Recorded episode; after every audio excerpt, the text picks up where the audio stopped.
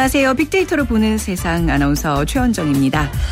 우리가 살면서 칭찬이 인색하다는 얘기를 참 자주 하는 것 같은데요. 사실 더 어려운 거는 미안한 마음을 전하는 사과가 아닐까 싶습니다. 그런데 사과할 때 이런 말을 삼가는 게 좋다고 합니다. 자, 첫 번째, 미안해. 하지만입니다. 그러니까 역접의 접속사는 사과를 변명으로 끌고 가기 쉽다는 거죠. 그리고 두 번째 표현은 만약 그랬다면 사과할게. 그러니까 이게 조건부 사과라서 상대방이 속이 좁아서 별 문제도 아닌데 기분 상해한다는 느낌을 줄 수 있는 거죠. 그리고 실수가 있었습니다. 라는 말입니다. 실수가 있었다. 그렇지만 내가 그런 것은 아니다라는 의미를 넌지시 내포하고 있어서 실수를 했다라는 표현이 더 좋죠. 예. 뭐 여러 가지 주의점이 있지만 가장 중요한 거는 진심이겠죠. 자, 혹시 지금 이 순간 사과할 일이 생각나신 분들 진심이 담긴 사과 미루지 마시기 바랍니다. 저는 빅데이터로 보는 세상 화요일 코너 돈이 보이는 빅데이터 마련돼 있습니다. 지금 방송 들으시는 분들 중에 뭐 음식점 창업을 꿈꾸는 분도 어, 계실 텐데요. 음식점 창업의 절차와 성공 비법 자세히 소개해 드리겠습니다. 오늘 비키즈는요, 어, 여러분 식사 후에 커피 한 잔들 많이 하시잖아요. 근데 식사 후에 자연스럽게 마시게 되는 한 잔을 아끼게 되면 기대 이상의 재산을 모을 수 있다고 합니다. 하루에 평균 4천 원의 커피 값을 절약하면 30년에 2억이라는 목돈을 마련할 수 있다는 건데요. 자, 간단히 말해서 티끌 모아 태산이라는 뜻의 경제 신조어로 맞춰주시면 됩니다. 1번 팥빙수, 효과, 2번 카페 라떼 효과, 3번 쌍화탕 효과, 4번 동전 효과 예 중에 고르시면 됩니다. 티끌 모아 태산, 팥빙수 효과, 카페 라떼 효과, 쌍화탕 효과, 동전 효과. 그 앞에 제가 설명드린 걸 좀 잘 예, 이해하시면 정답 맞춰주실 수 있을 것 같습니다. 예, 휴대전화 문자 메시지 지역번호 없이 샵 9730입니다. 짧은 글은 50원, 긴 글은 100원의 정보 이용료가 부과됩니다.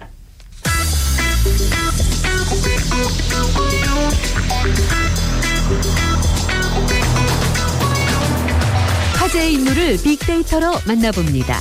hot issue big people 위키프레스 정영진 편집장이 분석해드립니다.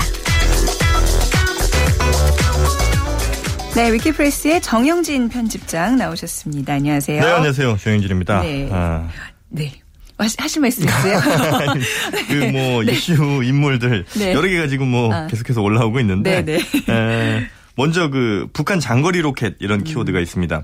오늘 10월 10일 어, 노동당 창건일인데요. 네. 어, 이때를 맞춰서 북한이 장거리 로켓을 발사할 좀 그런 가능성이 좀 높다. 이제 이런 음. 분석들이 좀 나오고 있거든요. 어, 그래서 그 한 열흘 뒤에 있을 이산가족 상봉에 또 누가 되지 않을지 좀 걱정하는 목소리들이 상당히 좀 높고요. 네. 힐러리 지지율도 많은 분들이 좀 관심 있게 지켜보고 있는데 이 버니 샌더스라는 그 무소속 후보에게 음, 네. 아이오와주, 뉴햄프셔주 등에서 이제 크게 뒤지고 있다고 뒤지고 해요. 있어요. 네, 네. 그래서 과연 이 힐러리 클린턴이 어, 다음 대권 도전이 가능할지 혹은 전에 한번 그 오바마 어, 현 음. 네. 대통령에게 당했을 때처럼 또 다시 어. 어, 이 무소속 돌풍이 좀 당할지 네. 이런 것도 한번 좀 어, 지켜 어, 네. 봐야 될 것이 같습니다. 대선이 그야말로 안개 정국이군요. 네. 네. 트럼프 대 샌더스 샌더스 후보는 네. 굉장히 그 사회주의자라고 스스로 얘기할 정도로 네, 네. 좌파하거든요. 그렇게 되면 참 재미는. 있을 것 같은데. 극과 극의 대결이었지. 네. 자 그리고 아소산 화산 폭발 이런 키워드도 있습니다. 음, 일본의 그 어, 화산인데요. 폭발했어요. 그렇습니다. 아. 2,000m까지 지금 연기가 치솟았고요. 네네. 근데 이 아소산이 300년 전에 한번 폭발이 있었는데 그때 네. 2만 명이 사망했다고 해요. 그렇군요. 그래서 네. 지금은 훨씬 더 피해가 커질 수밖에 없는 그런 네. 상황이죠. 제가 작년 추석 때 아소산을 갔었는데요. 아, 그때도 그러셨구나. 이제 통제가 돼 있었거든요. 그 네, 위험 네, 네. 뭐 이렇게 시기라 그래가지고요. 어, 드디어 이 폭발했네요. 네. 네. 하여튼 뭐좀 피해가 어. 좀 없었으면 좋겠습니다만 네. 하여튼 어, 화산이 폭발했다는 어, 이런 키워드도 있고요. 네. 또 김일곤 공개 수배라는 키워드도 인기 검색어에 올라와 있는데 이 트렁크 살인 사건의 피의자죠. 네. 이 전과 22번 김일곤에 대한 이 에, 공개 수배가 시작이 됐고요. 음. 뭐 천만 원의 에, 공개 현상금이 지금 걸려 있습니다. 네. 은평구 산후조리원 결핵 이런 키워드도 있는데 은평구의 한 산후조리원에서 이 간호조무사가요. 네. 결핵 의심 판정을 받았는데도 신생아 110여 명을 계속 돌봤던 걸로 이렇게 지금 알려지고 있으면서 전염성이 있는 거잖아요, 결핵. 그렇습니다. 네 네. 그래서 지금 어, 해당 지역 그, 또 어머니들의 많은 네, 예. 걱정이 또 쌓이고 있고요. 어, 샤를리 에브도 음. 아마 샤를리 에브도는 어, 많이들 기억하시겠습니다만 그 만평 어, 주간지죠. 그런데 어, 이슬람을 음, 좀 조롱하는 듯한 이런 네. 만평을 실었다가 이제 테러를 당하기도 테러. 했었는데 네. 이번에 난민 꼬마 그 쿠르디 네. 있죠. 이 난민 꼬마를 조롱하는 듯한 만평을 또 그려서 어. 또 논란이 좀 되고 있습니다. 네네. 마치 그 쿠르디가 어 뭐 패스트푸드 햄버거를 먹고 싶어서 유럽으로 건너온 것처럼 음. 이런 식으로 좀 묘사를 했는데 좀 많이 비판을 좀 받고 아유, 네네. 있습니다. 그 외에도 어 서울대 뭐 조국 교수라든지 에, 그리고 여당 내에서 또 어, 야당으로도 불리고 있는 이한구 의원에 네. 대한 뭐 이런 키워드들 이런 이런 뭐 관련어들도 상당히 많이 지금 오르내리고 있습니다. 네. 그럼 먼저 오늘은 그 새정치민주연합의 내용 얘기 좀 할게요. 그 당혁신위원인 서울대 조국 교수가 지금 이제 뉴스에 계속 네. 올라오고 있는데요. 이거 어떤 일이죠? 네, 네. 그 안철수 전 공동대표 지금 네. 이제 안철수 의원이 어, 이 혁신위 안에 대해서 상당히 좀 반대 목소리를 내고 있잖아요. 네. 어, 그래서 이게 또 결국은 주류와 비주류 간 갈등 뭐 이렇게 좀 볼 수가 있을 텐데 이 조국 서울대 교수가 네. 안철수 의원에게 아주 어, 강력한 포문을 좀 열었습니다. 음. 절차에 따라 당원 또는 당규로 확정된 사항은 지켜라. 그거 싫으면 탈당해서 신당을 만들어라. 네. 그러니까 쉽게 얘기해서 절이 싫으면 중이 떠나라. 이제 이런 어, 반응이 좀 나왔던 거고요.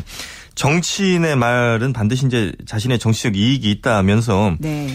어, 자신은 그런 이익과 무관한 순결한 존재고 반대편은 이익을 추구하는 그런 집단인 것처럼 비하하지 마라. 이제 이런 얘기를 또 어, 안철수 의원을 향해서 좀 던진 거죠. 네. 어, 특히 이제 에, 문재인 대표가 혁신안을 지지하는 거는 당 지배력 강화라는 목적이 있는 거고 안철수 의원이 혁신안 반대를 하는 이유는 어, 문재인 체제의 조기 안착을 막고 대선 대선 주자로서 자기 위상을 재부각시키는 거다. 이거 솔직하게 가자. 이제 이런 네, 얘기를 네, 했거든요. 네. 근데 이제 여기에 대해서는 어, 안철수 의원이 어, 자신의 진위를 잘 모르는 것 같다면서 어, 좀 불쾌감을 표시했습니다. 네. 그러니까 이 조국 교수에 대해서 개강도 했을 텐데 바쁘지 않은 것 같다 이러면서 어, 약간 인신공격으로. 네네. 폴리패서의 네. 소음에 어. 일일이 대응할 만큼 한가하지 않다. 어. 이게 좀 불쾌감을 노골적으로 좀 표하기도 했거든요. 예, 예. 하여튼 이 갈등이 좀 크게 달하고 있습니다. 이 두 사람의 갈등이 너무 모든 게 이렇게 다 드러나는 거라 좀, 좀 민망한데요. 지켜보는 네. 사람으로서는. 이 온라인 상의 그 반응은 어떻게 나타나고 네, 일단 뭐 있을까요? 네. 조국 교 수는 네. 한 팔로워가 한 80만 명 정도 그렇죠. 되는 예, 이 예. 파워 트위터리안이고요. 또 해당 트윗들이 보니까 한 280에서 420회 정도 리트윗되면서 한 380만 명 정도에게 도달한 걸로 이렇게 지금 파악되고 있거든요. 음. 많은 그 영향력을 좀 끼치고 있다는 거고 어, 여기에 대한 반응들 어 뭐 기계적으로 좀 나누긴 어렵겠습니다만 그래도 조국 교수에 대한 좀 긍정이 조금 더 높 습니다. 네. 그래서 에, 혁신안이 싫으면 어디가 싫다, 어디를 고쳐라, 어떻게 해라 이렇게 말을 음. 해야지 그냥 싫다고 하는 대안 없이 반대하는 무책임이 어디 있느냐 네. 이렇게 안철수 의원에 대한 반대 목소리를 내는 분들이 좀 꽤 많이 있었고요. 또 재판의 결과에 누구나 승복해야 하듯이 원칙이 세워졌다면 따르는 게 맞고 정 맞지 않으면 떠나는 게 맞다. 네. 아, 이런 얘기도 있습니다. 또 조국 교수 뭐 동침이다 하면서 요즘 사이다 동침 이런 게 이제 시원하다. 네. 아, 이런 이제 반응들을 또 나오고 있는데 에, 안철수와 조국 교수의 어, 끝장 토론 이쯤 되면 한번 해봐야 되는 것 아니냐 이런 의견들까지 있거든요. 네네. 그래서 야당에 대한 국민들의 시선이 그렇게 썩 곱지만은 않은 것 같습니다. 그렇네요. 네. 자, 그리고 새누리당 이제 경제통으로 꼽히는 이한구 의원 얘기도 좀 해볼 텐데요. 네. 뭐 고언이라면 고언이랄까 이제 60여 페이지에 달하는 보도자료를 통해서 현 정부의 경제 정책을 아주 신랄하게 연일 지금 비판해서 화제가 되고 있어요. 그렇습니다. 예. 이현 정부의 4대 개혁. 네. 그 61페이지입니다. 61쪽에 달하는 네. 방대한 보도자료를 좀 내면서 어, 이렇게 비판을 했는데 결국은 이게 에, 4대 개혁이 꼭 필요한데 알맹이가 없다. 네. 그리고 어, 알맹이가 없이 광고만 홍보만 열심히 좀 하고 있다. 네. 어, 이벤트만 하고 있다는 식으로 이제 일침을 좀 놨거든요. 그래서 이한구 의원 하면 뭐 어, 사선 의원으로서 이제 경제통으로 네. 이제 많이 알려지고 있고 박근혜 대통령의 뭐 경제 에, 선생님 이렇게도 네. 좀 평가가 나오고 있는데 이런 인물이 이런 그 정부의 경제 정책에 대해서 반대 목소리를 좀 강하게 내다 보니까 음. 일단 온라인에서는 좀 긍정의 반응들이 좀 많이 있습니다. 네. 어, 기업인 출신으로서 어, 친기업적인 인물로 알고 있는데 저렇게까지 얘기했다면 지금 정부의 경제 정책이 얼마나 네. 잘못됐는가를 좀알 수 있는 것 아니냐. 네. 어, 그리고 반대의 목소리도 물론 없지 않아 있습니다. 에, 이한구 의원의 지적 그 핵심 결론은 경제 성장으로 가서 세수 증대하자는 건데 그런 경제 성장, 세수 증대 이거 답 없다는 거는 지난 음. 20년이 이미 증명하지 않았느냐. 네. 어, 반면에 또 이한구 의원이 이번 다음 총선 불출마 선언을 했잖아요. 그러면서 네. 내부에 이렇게 비판을 하려면 이렇게 확실하게 불출마 선언을 하고 그리고 네. 정책에 대해서 조목조목 조준사격하는 게 좋다. 음. 믿음이 간다 이제 이런 의견들도 있습니다. 네, 네. 물론 그런 이제 어떤 긍정적인 그런 어, 여론들이 좀 많이 형성되고 있는 건 알겠는데 정부로서는 이게 상당한 부담 아닐까요? 네. 그렇죠. 정부 여당에서 이런 비판이 나왔기 네. 때문에 내부에서 비판이 나온 것이기 때문에 이 말을 뭐 흘려듣기 혹은 뭐 야당의 뭐 어떤 반대를 위한 반대다 이렇게 비판하기도 좀 어려운 상황이거든요. 네. 때문에 이런 어, 반대 비판에 대해서 또 정부가 어떤 대책을 내놓을지도 한번 좀 지켜봐야 될 것 같습니다. 네. 자, 오늘 말씀 여기까지 들을게요. 감사합니다. 네, 고맙습니다. 네, 지금까지 위키프레스의 정영진 편집장과 함께했습니다. 자, 빅퀴즈 다시 한번 드리면요. 식사 후에 자연스럽게 마시게 되는 한 잔, 커피 한 잔을 아끼면 기대 이상의 재산을 모을 수 있다고 합니다. 하루 평균 4천 원의 커피값을 절약하면 30년에 2억이라는 목돈을 마련할 수 있다는 건데요. 자, 이 경제 신조어 맞춰주시면 됩니다. 팥빙수 효과, 1번 팥빙수 효과, 2번 카페라떼 효과, 3번 쌍화탕 효과, 4번 동전 효과 중에 고르셔서 저희 빅데이터로 보는 세상 앞으로 문자 보내주시기 바랍니다. 문자 메시지는요. 지역번호 없이 샵 9730, 짧은 글은 50원, 긴 글은 100원의 정보 이용료가 부과됩니다.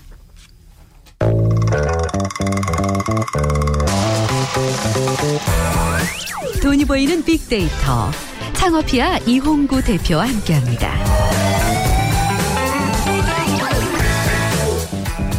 네, 창업 컨설턴트 창업피아의 이홍구 대표와 함께하겠습니다. 안녕하세요. 네, 안녕하세요. 네. 네. 음식점 이제 창업에 대해서 오늘 조금 본격적인 얘기를 나눠볼 텐데요. 네. 우선 그 현황을 좀 파악해 볼까요? 네, 네, 네. 어, 이제 창업의 계절입니다. 네. 가을. 네. 제가 오늘. 아, 그래요? 아, 진짜 그래요? 창업이 어, 가을철에 많이 이루어져요? 왜냐면, 어, 어 이사철하고 똑같습니다. 아, 봄, 가을에. 뜨거우면 안 나오고, 아. 추워도 안 나오고, 아. 일단 돈을 가지고 있기 때문에, 네. 어, 봄에, 그러니까 사람들이 많이 다니는 봄이나 가을에, 그러니까 네. 이사철하고 비슷해요. 네. 네. 그래서 가을이 이제 그 창업의 계절인데, 네. 어, 음식점 수가 사실은 많다는 것은 뭐 음. 전에 방송에서 제가 말씀 계속 드렸지만 이 전국에 한 60, 한 3만 개 정도의 네. 음식점이 지금 운영을 하고 있는데 어, 사실은 중요한 것은 이게 그 미국에 비해서 그러니까 미국도 한 60만 개 정도가 되거든요. 음식점 네, 수가. 네, 네. 근데 인구는 우리나라에 비해서 한 6배 정도가 그렇죠. 많잖아요. 한 3억 여 인구가 되니까. 네, 네. 그러니까는 미국에 비해서 6배가 많으니까 사실 많은 거죠. 음. 그래서 제가 이것을 이제 지역별로 좀 봤더니 어, 경기도가 12만 6천 개 정도가 있고요. 그러니까 네. 인구 수에 비례한 것 같습니다. 서울이 음. 어, 11만 개, 그리고 경상도가 9만 1천 개, 전라도 지역 지역이 이제 4만 8천 개 이제 이런 순으로 좀 나타났고요. 네. 어, 제주도가 이제 만여 개 정도의 음식점이 어, 지금 창업에 어, 하고 있습니다. 네. 네. 음식업 종류로도 이제 분류가 좀 되나요? 그렇습니다. 네. 네. 어, 제가 오늘 그 창업 절차를 가지고 나온 거는 왜냐면 어, 이 음식점을 하시려고 하시는 분들 상당히 많은데 네. 처음 하시는 분들은 절차를 잘 모르세요. 네. 그래서 오늘은 좀 가볍게 아 이렇게 어 창업을 이런 절차를 해야 되는구나라는 음. 것을 좀 오늘 제가 간단하게는 말씀드릴 텐데 일단 우리나라에서는 어 예전에는 허가 제도였어요. 그러니까는 아, 뭐 네. 인테리어를 네. 하고 뭘 했을 때 어 이제 구청 관계자가 나와서 허가를 음. 해주고 이제 이런 정도였는데 지금은 이제 신고제로 바뀌어가지고요. 네. 이제 신고만 하면 되는 이제 그런 좀 간편하게 쉽게 창업을 할 수 있게 됐는데 네. 어 이제 밥이나 술을 주로 팔 수 있는 거는 일반 음식점. 네. 그리고 우리가 쉽게 알 수 있는 커피 전문점이나 뭐 도너츠, 어, 이런 가볍게 간식으로 이제 먹을 수 있는 것은 휴게 음식업으로 분류를 해요. 아, 그러면 커피점에서 만약에 음. 그 끼니를 때울 수 있는 샌드위치나 이런 뭐 컵밥 같은 걸 파는 거는 자, 이게 그러니까 아, 이게 그 지자체 그러니까 어, 어 시 군구 네. 서울로 따지면 구청의 위생과라는 곳이 있어요. 네. 그러니까 구마다 위생과의 직원분들이 바라보는 기준이 잣다가 달라요. 아. 그래서 어느 구는 되는데 네. 어느 구는 안 돼요. 그러니까 쉽게 얘기하면 그렇군요. 어느 구는 어 그러니까 주가 밥이냐 커피 음료냐 음. 이제 이걸 따주는 건데 네. 어 커피숍에서 지금 말씀하신 대로 주먹밥을 하나 팔아요. 네. 근데 이것은 이제 주가 아니잖아요. 네. 그러니까 이것은 어 허가가 될 수 있는데 네. 어떤 지자체에서는 야 그래도 밥을 파는 거 아니냐 이래서 안 될 수가 있어요. 어. 그래서 잘 알아봐야 어, 되겠네요. 나중에 그럼요. 괜히 문제가 될 수 있잖아요. 네. 그래서 이게 이제 어, 그러니까 분쟁이 좀 많아요. 그러니까 어느 어. 구는 내가 예를 들면 과거에 어느 구에서는 이렇게 됐는데 왜 여기는 안 되느냐 싸우는 경우가 있거든요. 그래서 제 생각에는 이게 휴게 음식업과 일반 음식점 어, 두 네. 개가 있는데 네. 그러니까 일반 음식점에 그러니까 휴게 음식업에서는 그 커피 전문점에서는 밥을 팔기 좀 음. 힘들고 술을 술을 팔면 절대 안 돼요. 어. 술은 한 병도 팔아서 안 되거든요. 네. 그래서 어, 이왕이면 허가를 어, 신고를 할때 일반 음식점으로 신고를 하면 음, 네. 커피 전문점에서 밥도 팔아도 되고 술도 팔아도 돼요. 네. 그러니까는 일반 음식점이 커피 전문점 그러니까 휴게 음식업의 상위의 개념으로 보면 되기 때문에 다 일반 음식점으로 신고하게요. 어 그러니까 그러면 네. 오히려 더 쉽다는 어, 거죠. 예를 들면 네. 지금 커피 전문점이 포화 상태 경쟁이 굉장히 심하잖아요. 네. 근데 어 주변에 엄청난 그 강력한 경쟁자가 들어왔어요. 네. 그러면 내가 매출을 올리기 위해서 저녁에 간단한 병맥주를 팔고 네네. 싶은데 이때 병맥주를 팔게 되면 일반 음식점으로 어, 허가를 득하고 있어야 되는데 네. 어, 안 되잖아요. 그 다시 이제 구청에 어, 신고하는 그런 절차를 밟아야 되거든요. 음. 불편하죠. 네. 그래서 아예 처음부터 일반 음식점으로 좀 그 신고를 해놓으면 음. 훨씬 더 수월합니다. 영업하기가 아, 언제든지 내가 술을 팔아도 되고 네네. 어, 최원정 아나운서께서 말씀하신 것처럼 네. 밥도 간단한 거 어. 어. 그렇게 팔아도 되니까. 근데 이게 어떤 뭐 세금 문제나 이런 건 없는 거고요. 아 그거는 상관없습니다. 예. 전혀 상관없습니다. 제 질문 굉장히 아주 전문적이죠. 예. 굉장히 지금 관심 아, 예. 깊게 거의 전문가가 다 돼가고 있습니다. 자 그러면 다시 이제 좀 본론으로 넘어. 네. 넘어와서 음식업 창업 절차에 대해서 좀 알아볼까요? 네. 네. 제가 간단하게 좀 말씀드리면, 네.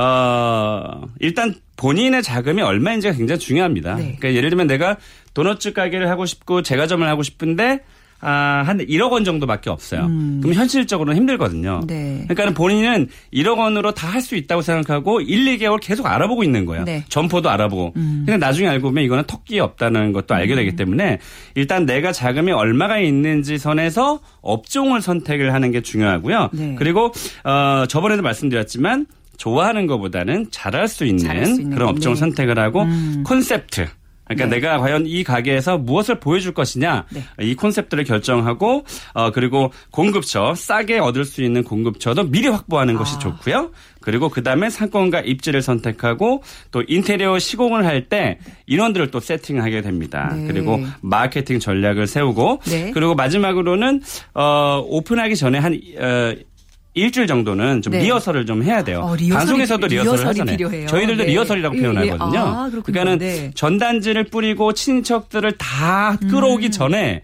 그때 되면 어차피 오픈 때는 뭐 화환 달고 굉장히 서비스가 부족해요. 네. 손발이 안 맞으면 심지어 친구나 친척들도 야 쟤는 저래서 되겠니? 음. 뒤에서는 그렇게 되거든요. 네네. 그래서 일단 그렇게 알리기 전에 어, 전단지 뿌리지 말고 마케팅하기 전에 일주일 정도는 그냥 오는 손님만 받아서 네. 어, 한번 굴려보는 거죠. 아. 예, 그리고 나서 됐다 싶으면 그때 이제 어, 본 녹화를 들어가는 거죠. 아, 그렇군요. 그렇게 말씀해 주시니까 네. 귀에 쏙쏙 들어오네요. 그 음식업 아까 이제 신고 말씀하셨는데 이것도 네. 절차가 있을 거 아니에요. 네. 네, 맞습니다. 아까 말씀드린 그 이제 네. 음식업과 일반 음식업과 네, 휴게, 휴게 음식업을 제가 말씀드렸지만 네. 어 사실은 어 제가 이렇게 많이 말씀을 드리게 드리지만 어 우리 구청 구청의 위생과에 가면 아, 요즘에 이제 보건소 안에 위생과가 있거든요. 네. 위생과에 가서 절차를 다 아, 물어보면 다 얘기를 해줍니다. 그런데 음. 어, 일단 제가 간단하게 좀 말씀을 드리면 음식업을 하기 위해서는 어, 일반 음식점 교육을 받아야 돼요. 네. 무조건 교육을 받아서 교육 필증을 받아야 되는데 어, 일반 음식점 같은 경우는 그러니까 한 음식업을 얼만큼 사람들이 많이 하냐면 음. 어, 일반 음식점 교육을 받아서 필증을 받는다고 했잖아요. 네. 이게 매주 월수 금에 있어요. 음. 아침 9시부터 오후 4시까지. 어. 네. 어, 이른바 빡세게 교육을 시킵니다. 근데 이제 방송용 아닙니다. 네. 네. 열심히 가르치고 네, 계시고요. 네. 휴게 음식업 같은 경우는 이제 네. 커피 전문점이라고 했잖아요. 음. 이것은 한 달에 두 번 정도밖에 교육을 안 해요. 네. 그러니까 이, 이 수치만 봐도 아, 그렇네요. 대부분 다 얼마나 밥집을 네, 일반 음식점 쪽으로 신고를 다 한다는 얘기네요. 그러니까 일주일에 한 번도 아니고 월수금인데 한 번 할 때마다 몇백 명씩 오니까 어, 네. 대단히 많은 숫자의 창업자들이 그렇군요. 몰리고 있다는 거죠. 네. 네. 그러면 좀 끝으로 주의 상황이랄까요? 좀, 좀 우리가 체크해야 될 거 알려주신다면요. 네. 네. 일단 그 조금 많이 발생이 되는 건데요. 네. 어, 1층 같은 경우는 소방 시설에 대한 규제가 없어요. 네. 그래서 뭐 목재를 어, 쓰거나 이래도 되는데 음. 2층이나 지하 같은 경우는 이제 불이 날 위험이 있기 때문에 네. 소방 시설이 굉장히 엄, 어, 허가 기준이 굉장히 엄격, 엄격합니다. 네. 그리고 어, 전기 같은 경우도 어, 필요한 와트 수가 있거든요. 네. 업종마다. 네. 근데 그 건물에 그 전기 용량이 꽉 차 있으면 어. 끌어다 쓰지를 못해요. 아 그런 것도 예를 들면 뭐 되군요. 뭐 2층에 어, 용량이 조금 남아서 빌릴 수도 있거든요. 음. 근데 그 빌리지도 못할 상황이 되기 때문에 그 전기를 못 쓸 수도 있고요. 또한 네. 가지는 이제 정화조 용량이 있거든요. 네. 그래서 정화조 용량도 확인하셔야 어, 창업을 음. 할 수가 그러니까 허가 신고를 득할 수가 있습니다. 네. 네. 자 그리고 마지막 성공 비법 그 지금 다섯 개 네. 정리해 주셨는데 요거 그냥 간략하게 좀 쫙 불러 주시죠. 네, 이 성공 비법은 뭐 제가 네. 매번 이렇게 방송 때마다 말씀드리지만 네. 오늘은 어, 좀 다른 팁을 좀 드리고 싶습니다. 네. 일단 어, 건강에 대한 관심이 많아, 많고 있기 때문에 이거 마케팅의 용도로 좀 쓰시라고 어, 몸에 좋은 식재료를 한 가지라도 좀 넣으시는 어. 게 중요할 것 같고요. 네. 그리고 푸드 스타일링도 좀 차별화해서 네. 어, 손님들의 사진을 찍어서 SNS로 날릴 어. 수 있게끔 좀 유도를 하고요. 또 매출의 30%를 넘는 효자 메뉴가 하나 효자 있어야 된다라고 네. 보고요. 그리고 조금 크게 음. 또 조금 많이 넣어라. 네. 그래서 어 이른바 가성비를 높여라라는 말씀 드리고 싶고요. 네. 마지막으로는 이 네 가지를 하시면서 믿고 기다려라. 아, 제일 네. 중요한 말씀. 그러면 손님은 네. 어, 친구나 친인척들을 네. 데리고 올 것이다. 네. 이렇게 믿었으면 좋겠습니다. 좀 짧은 시간이라서 궁금하실 거 많으실 것 같은데 네. 혹시 뭐 청취자 여러분께서 의문사항 있으시면 저희 게시판에 올려주시면 저희가 다음 주 화요일에 네. 네 답변을 해드리도록 하겠습니다. 오늘 말씀 잘 들었습니다. 네, 고맙습니다. 창업피아의 이용구 대표와 함께했습니다.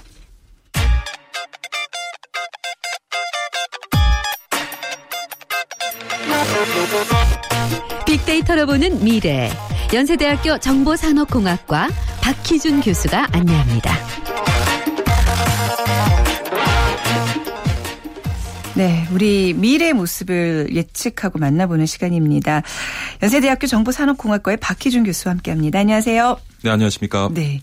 자, 오늘은 중독이라는 주제네요. 예. 참 빅데이터로 우리가 이제 고민할 수 있는 영역들이 참 많다는 걸 느끼는데 예. 그 김무성 대표 사위의 마약 논란으로 이제 그 어떤 중독에 대한 관심이 좀 최근에 좀 높아지고 있거든요. 근데 이런 우리가 흔히 뭐 중독하면 사실 뭐 그런 약물, 마약 네. 중독을 얘기를 하고 이제 인식을 하고 있는데 우리 사회 각종 중독들이 있죠. 그렇죠. 네, 네. 오늘 몇 가지 통계를 말씀드리면 아마 놀라시는 분이 많을 텐데요. 네. 그 중독 포럼에서 작년에 발표한 통계입니다. 2013년도 중독, 통... 포럼이라는 게 네. 있어요. 2013년도 아. 통계인데요. 네. 우리가 4대 중독이라고 읽었죠. 마약, 알코올, 알코올. 도박, 인터넷 음. 중독으로 발생하는 사회적 비용이요. 연 네. 아, 109조 5천억 원에 이른다고 하니까. 아, 근데 네. 들어보시면은요. 그 국민건강보험공단에 추산한 것인데 네. 에, 연 에, 흡연으로 인한 사회적 비용 한 10조 정도 되고요. 네. 암으로 인한 사회 비용은 한 14조 정도 된다고 봤을 때 음. 에, 4대 중독에 의해서 발생하는 사회적 비용이 얼마나 큰가를 볼 수 있고요. 네. 물론 이제 중독을 어떻게 정의하고 그 범위를 어떻게 가져가느냐의 문제겠지만 지금 보면은 한 국민 8명 중에 1명 정도는 중독 증상을 앓고 있는 것으로 보입니다. 그러니까 알게 모르게 네. 이 뭐 마약은 좀 특수한 경우지만 뭐 알코올, 도박, 인터넷에는 조금씩 이렇게 여지가 있잖아요. 그렇죠. 예. 우리가 보통 물질 중독이라고 네, 하는데 네. 말씀하신 것처럼 마약, 네. 알코올, 니코틴이고요. 음. 근데 최근 와서 이제 더 그 증가세가 가파른 것이 네. 행위 중독인데 네. 도박, 게임, 성, 쇼핑. 쇼핑. 그다음에 가장 네. 중요한 게 최근에 음. 이제 인터넷 관련된 행위 중독, 스마트폰 사용이라든가 소셜 미디어 사용이나 여기에 중독된 그런 음. 인구들이 굉장히 최근 늘어나고 있는 것을 보입니다. 네.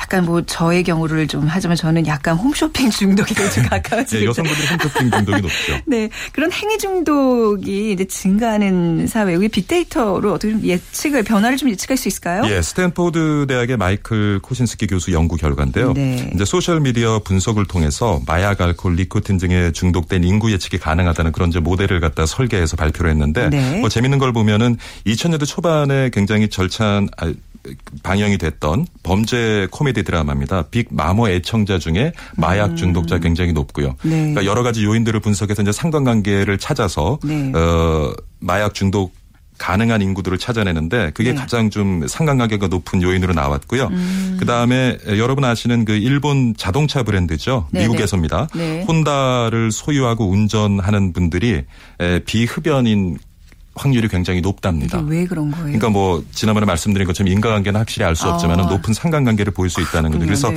이러한 이제 social 데이터라든가 네. 그다음에 에, 보건의료 분야의 어떤 공공 데이터들을 활용해서요. 음. 미국의 국립보건원 같은 경우에는 지금 에, 중독 예방 및 치료 시스템을 개방 개발 중에 있고요. 네. 일부에는 지금 적용하는 걸로 알고 있는데 근데 참 재밌는 것이 이렇게 빅데이터가 우리 사회에서 어떤 중독을 예방하고 치료하는 데도 활용이 될 수 있지만 네. 한편으로는 이 빅데이터가 또 우리 중독을 조장합니다. 아, 그러니까 어차피 네. 자본주의 사회에서 네. 기업들은 제품과 서비스를 개발해서 그 제품과 서비스를 통해서 네. 사용자들의 어떤 습관을 만들고 그렇죠. 더 나아가서는 중독을 만들면서 안전한 음. 수익 구조를 가져가게 돼 있거든요. 네. 그래서 어 이제 빅데이터를 통해서 시장에 있는 고객들을 보다 상세하게 분석을 해서 음, 네. 그들에게 필요한 욕구, 잠재된 욕구를 충족시켜 줌으로써 자기 제품이나 서비스 중독되도록 하고 그래서 음. 우리가 중독 마케팅이라는 얘기도 하는데 그래서 기업에서는 또 빅데이터를 소비자들을 중독시키는데 또 음. 활용하고 있고 그래서 참 이렇게 빅데이터가 발전해 가면서 참 어두운 면과 밝은 면 그러네요. 이게 양쪽을 가지고 있는 것 같아요. 중독을 줄일 수도 있고 또 예. 한편 조장도 할 수 있는 이 빅데이터. 근데 이제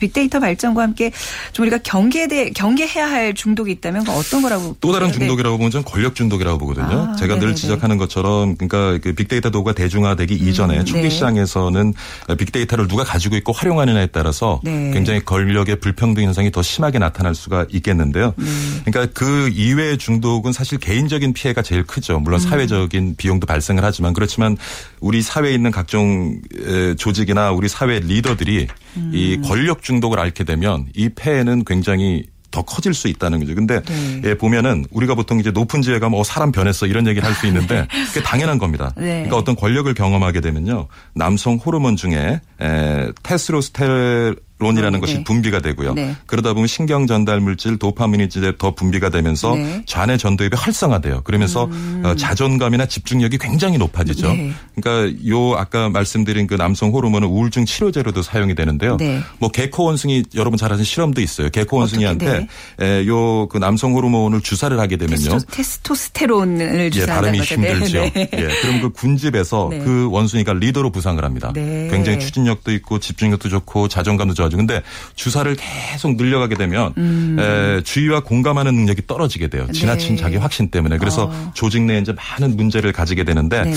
빅데이터가 발전을 하게 되고 또 빅데이터를 소유하고 활용하는 사람들의 어떤 권력 뭐 그것뿐만이 아니겠죠. 네. 우리 사회 소셜 미디어가 만들어지면서 누구나 어떤 그 소셜 미디어 상에서 권력의 핵으로 부상할 수도 있고요. 네. 그러니까 그런 사람들이 지나치게 이제 권력의 맛을 보고 경험하게 되고 어 지나친 확신에 의해서 공감 능력이 음. 떨어지게 되면 네. 굉장히 우리 사회 여러 가지 폐해를 만들어낼 수 있지 않을까 생각을 어떤 해봅니다. 빅데이터라는 것이 이제 어떤 사람들의 테스트 테스토스테론과 이제 도파민의 어떤 예. 영향을 주면서 이게 희열과 성취감을 지나치게 주면 이제 이게 중독이 될수 있다. 과하면은 중독이 어. 되고 여러 가지 부작용이 나타나게 되겠죠. 네.